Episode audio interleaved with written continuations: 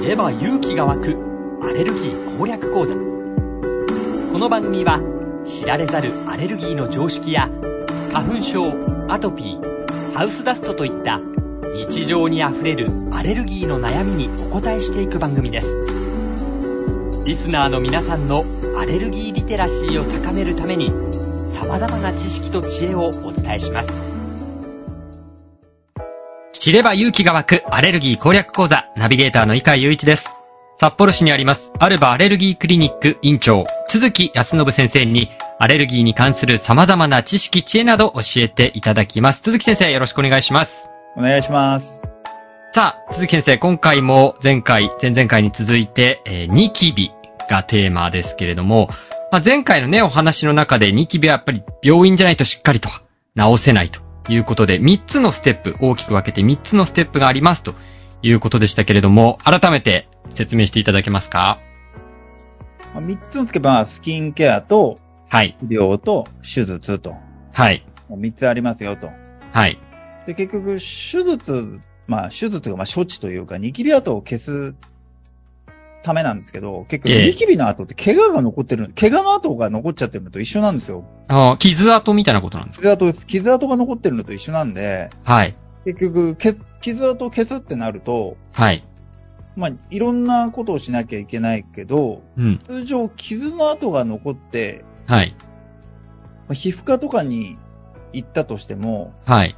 形成外科に行ってくださいっていう形になることがやっぱ多いんですよ。ああ、そうなんですね。要するに手術的なことをやらなきゃ消えないよってことなんです。ええまあ、傷跡っていうと、まあ、転んでちょっとすりむいたとかの傷って、まあ、だんだん、なんとなく治るじゃないですか。うん。で、ニキビの傷跡ってちっちゃいから自然にしたら治っていくのかなって思ってしまうんですけど、そうじゃないんですか。まあ、ちっちゃければ治ると思うんですけど、はい基本的に数が多いし、はい。大きいニキビっていうのもやっぱあるんですよ。皆さんがちょっと見たことないぐらい大きくなっちゃったりとか。そうなんですか。うんそうなんです。えど具体的に言うとどのくらいとかって。と、ほっぺた全部ニキビの跡だらけなんて、結構普通ですけどね。ああ、そうですか。いないですか、周りに。いやー、ちょっと私の周りには、あれですね。でも病院にあるバレルギークリニックにいらっしゃる方の中にはそういう方もいると。いっぱいいる。いっぱいいらっしゃるんですか。いっぱいいる。で来た時点でそうなっちゃってるから、はい。あこの間言ったそのニキビが治らないって来たんですけど、それはもうニキビじゃなくて、ニキビの後になってるから、いくらニキビの治療を頑張ってやっても治らないんだよっていう。あ、そうなんですね。じゃあその時点で洗顔してもしょうがないってことですかね。まあ再発予防にはなるから、はい。それも基本としていいと思うんですけど、そのあなたが目的としているものは、今やってる治療じゃ取れないよね。だったら治療の方針大きく変えようね。ねっていう感じです。あそうなんですね。ええじゃあその具体的にはどういうふうに、その処置をしていくんですかニキビ跡に対して。まあ、この間4つって言ったんですけど、考えたらはい5つがあって、そうですか。はいニキビのね、あの、このテーマで話した1回目の1回目、はい放送ですけどね。はい。よく考えたら5個あったんですよ。よく考えたら5個あった。はい。 5教えてください。あの、よく使うの4つ。はい。あの、ほぼない。けどないわけじゃない方法っていうのが、もう1個あるんと。ですけど、はい、はい。まあ、ほぼないのが手術。はい。うん。き、あの、ニキビ跡のところを切り取って縫い合わせる。あ、もうそんな、せ切除ってことですか切除です。はあ、あ、でも、それをすることもあるんですかある。論それやっ文ぱりが出てくる。論文には出てくる。うんああ、そうなんです。まあ、それだけ重いってことなんですかね、それは。重いってことですね。もうちょっとそれしか方法がないよねっていう。ああ、なるまあ、じゃあ、レアなケースだけど、そういう方も中にはいらっしゃると。これレア。レア。はい。次の4つは比較的ある。比較的あるっていうかまあ普通。普通に行われている。はい。で、まず一つ目が、はい。ケミカルピーリングっていう方法があって、ケミカルピーリング。はい。まあこれそのまんまで、はい。化学物質を使って、はい。ピーリング、要するに皮膚の表面、剥ぐよみたいな意味なんですよ。はい。ケミカルにピーリング。ピーリングすると。はい。人参の皮を剥くような。はい。まあだから、ニキビって、あの、毛穴に油分が詰まっちゃってるよっていう状態がスタートなんで、はい。この毛穴詰まってるのを全部溶かしちゃえばいいよねっていう発想なんですよ。あ、そう詰まってるものを溶かす。はい。い。で、あの、開通させてあげればいいよねはい、はい、っていう発想がケミカルピーリングなんですよ。はい。まずそれが一つ目。はい。で、その次がダーマペン。ダーマペン。ダーマペンってほんとペン、でかいペンみたいになってるんですよ。はい。なってるっすよ。これペン。き、 き、器具ってことですよね。器具。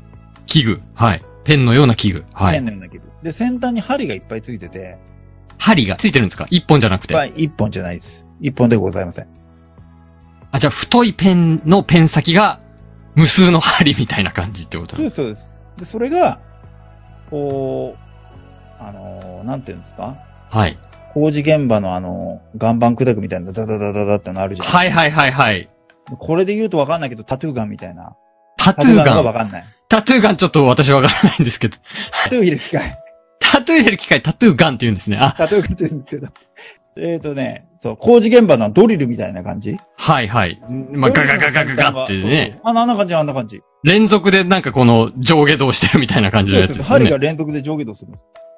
あ、そうなんですか、ダーマペン。で、それを、はい。針治療を何百本もやるような感じ。えそれは、相当痛そうだなって当然思うんですけど。だから麻酔します、もちろん。やっぱりそうなんですね。麻酔しないとできないくらいの。で、日本の麻酔じゃ濃度薄いから、はい。あのー、うちはシンガポールから輸入してる。そうですか。国内の麻酔じゃちょっとダーマペンに耐えきれないと。耐えられない。無理。あ、無理ですか。無理。これ無理。これ断言されてますけど。無理。あ鈴木先生は、やったことあるんですかある。あ、あるんですね。あ、実体験でうん耐えられないと。耐えれない。もうこれは無理だわ。あ、そのレベル。そのレベル。あ、そうなんですね。いやじゃあ、まあ、アルバアレルギークリニックでは、シンガポールの強い、強い麻酔ってことですね。まあ予想も全部みんなシンガポールからマレーシアですよ、多分。あ、そうなんですうね。ん。多分、どっちかだと思それでもなんか、ニキビの後治すのに、針で穴開けて、あ穴開くってことですよね。う。あの、まあまあ、イメージで言うとね。それで治るんですかこれが、その、結局その肌を傷つけることで再生を促すんですよ。傷つくったことを傷つかないんですよ。あの、ち針で、しかも、その何ミリも刺さらないから。あ、もう本当にちょっとだけ、刺さってるっていうイメージなんですかそうそうそう、イメージ的には。おーで、それで、あえて傷をつけるってことなんですね。うん。イメージで言うとね。はい。で、肌の再生を促す。傷が治るときに肌も治ってくるよねっていうイメージなんです。へえ。え、さっき、ニキビ跡も、まあ、傷跡みたいなもんだっておっしゃいましたけど、また別のそのダーマペンで違う傷、まあ、傷ですよね。傷をつ、つけることで一緒にそのニキビ跡の部分も再生させるっていうやり方。です。もうあの例えば、大きな傷跡あるとするじゃないですか。はいはい。その傷跡って治すときって、あの、例えば、ジグザグに切って、はい。ジグザグに縫い合わせるんですよ。ほう。で、傷跡目立たなくなるっていう原理の手術があるんですけど、はいはい。イメージ的にはそんな感じなんですよ。傷へついちゃっえ。てるから逆に傷つけて再生を促しちゃえみたいな。そんなやり方があるんですね。これが、はい結。構綺麗になるんですよ。あ、そうなんですか。うん、まあ、もともとは美容の、はいは美い。容で、この肌の張りを出すとか、そんな感じ、シワをなくすみたいな感じで、は言わい。れてたやつなんですよ。あ、そうなんですね。でも、あの、ニキビ跡とかにも効くよね、みたいな。へえ、あ、そうですか。ダーマペン。ダーマペン。俺、ほんとね、これ、後悔してるんですけど、昔日本に入ってくる前から俺、ダーマペン知ってたんですよ。はい。うん。なんか、アトピー性皮膚炎の治療とか、まあ、YouTube で調べてた時期もあったんで、はい、はい。まあアメリカだと、うん。あの、いや、俺最初、針治療が効くんじゃないかと思って、アトピー性皮膚炎の人って肌硬かったりするんで、はい、はい。針で、ひ針治療で皮下組織緩めたらいいんじゃないかと思って、はい。考えてた時期があるんですよ。はい。で、そのニードルみたいなうん。ので調べたりすると、YouTube でダーマペンばっか出てきたんですよ、アメリカで。へえ、はい。で、あの、アメリカでこんなことやってんのか。でもコスメティックって書いてあるから、美容だしなって思ってたんですけど、日本に入ってきていつまにかやってて、ええー、みたいな。ああ、そうなんですね。まあ、まあじゃあ、今はそれが日本でも美容界とかうん。では普通に使われてると。普通に使われてる。普通。ああ、そうなん一で般的治療す。です。どっちかというと。ダーマペン、初めて聞きました。今これ二つ目ですけど二つ。目三つ目、はい。三つ目、レーザレーザー。ー。レーザーで焼く。なんかそれはやりそうだなって思いますけど、あ、そう、ね。あるんですねシミとかと同じレベル。あ、そうなんですね。焼いて、それも再生みたいなことなんですか焼くってこと。焼き切ってしまえみたいな。で、焼いて焼け野原になったところが再生するよねみたいな。ああ結構ここまで聞いてると、なんか痛そうだったりしますね。 なんか治療の方法は。 大丈夫大丈夫。全部麻酔するんで。だか大丈夫ですか。らケミカルビーリングは痛くない。ケミカルピーリングはその溶剤なんですもんね。なんか、あそう、顔に塗る薬があって、はい、それ塗るだけ、クリームみたいに塗るだけなんですけど、はい、はい。そうなんです血ね。で使ってるのは痛くない。ああ、そうですか。ああケミカルビーリングもいろいろ種類あるんですけど、今主流のやつは、あの、はい全然痛くないです。ああ、そうなんですね。じゃあこれで今3つ。ケミカルピーリング、ダーマペン、それからレーザーと出ましたけど。4つ目、最後です。はい。漢方。漢方。うんこれ漢方は、その、はいニキビがもう我々出てる時の治療にも、はい。漢方の種類を選ばなきゃいけないですけど、まあ使う。はい。抗生物質代わりみたいに使うこともある。ああ、そうなんですね。でも漢方ってことは、基本的には飲むってことなんですかね。飲むってこと。でも時間もかかりそうですね。うん、かかる。けど、あ、こんな良くなるのかっていう、良くなる人良くなりますね。ああ、そうですか。うん。まあ、あの、特に研究結果を見てると。うんはい。ああ、そうなんですね。ただ、回数かかるっていうのは、そのケミカルピーリングもダーマペンもレーザーも、一回じゃ終わんないんですよ。あ、何回かやらないといけない。うん、やん何回かやらないといけないです。だいたいどのくらいだと思ってるんですか回数ま。あ最低5回ですかね。最低5回。うん。ああ。 5から7回って感じです。ああ、そうなんですね。当然、お金としても、それなりにお値段したりするものなんですかそうですね。大体、ケミカルピーリングだったら、まはい。あ8000円から1万円ぐらい、1回。 1回、 1回。で5から7回。はい。ダーマペンだと、はい。まあ、19,800円からっていうところが多いですね。ああ、2万円ぐらい。で、それも回数は、 5回から7回。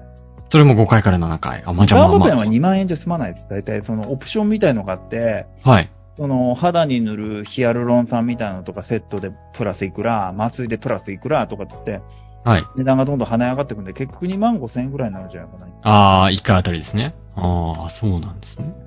レーザーはどうでしょうレーザーは大体10回で10万から12万5千円とか、 ?10 回で10万、ちょっと。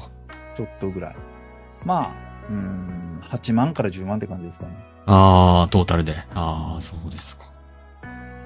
で、まあ、漢方は飲み薬ですから、それも、まあ、期間ね、どのくらい服用するかの期間にもよりますけど、結構長い。長い。長い。あそで、う再発も含めたら1年から1年半ぐらい。あ、そうですか。うんああ。え、じゃあ、鈴木先生のところでは、そのニキビアトンの治療っていうのは、今は主にどれっていうのがあるんですか今は、えっ、と、レーザー以外の3つ、レーザー以外、ケミカルピーリング、ダーマペン、漢方。漢方、この3つですか。 3つ。ああ、そうなんです。どうですかレーザーもやりたいですね、そのうち。レーザーもやりたいんですやねり。たいですね導入はしたいんですね。あーどうですか患者さんの反応とか。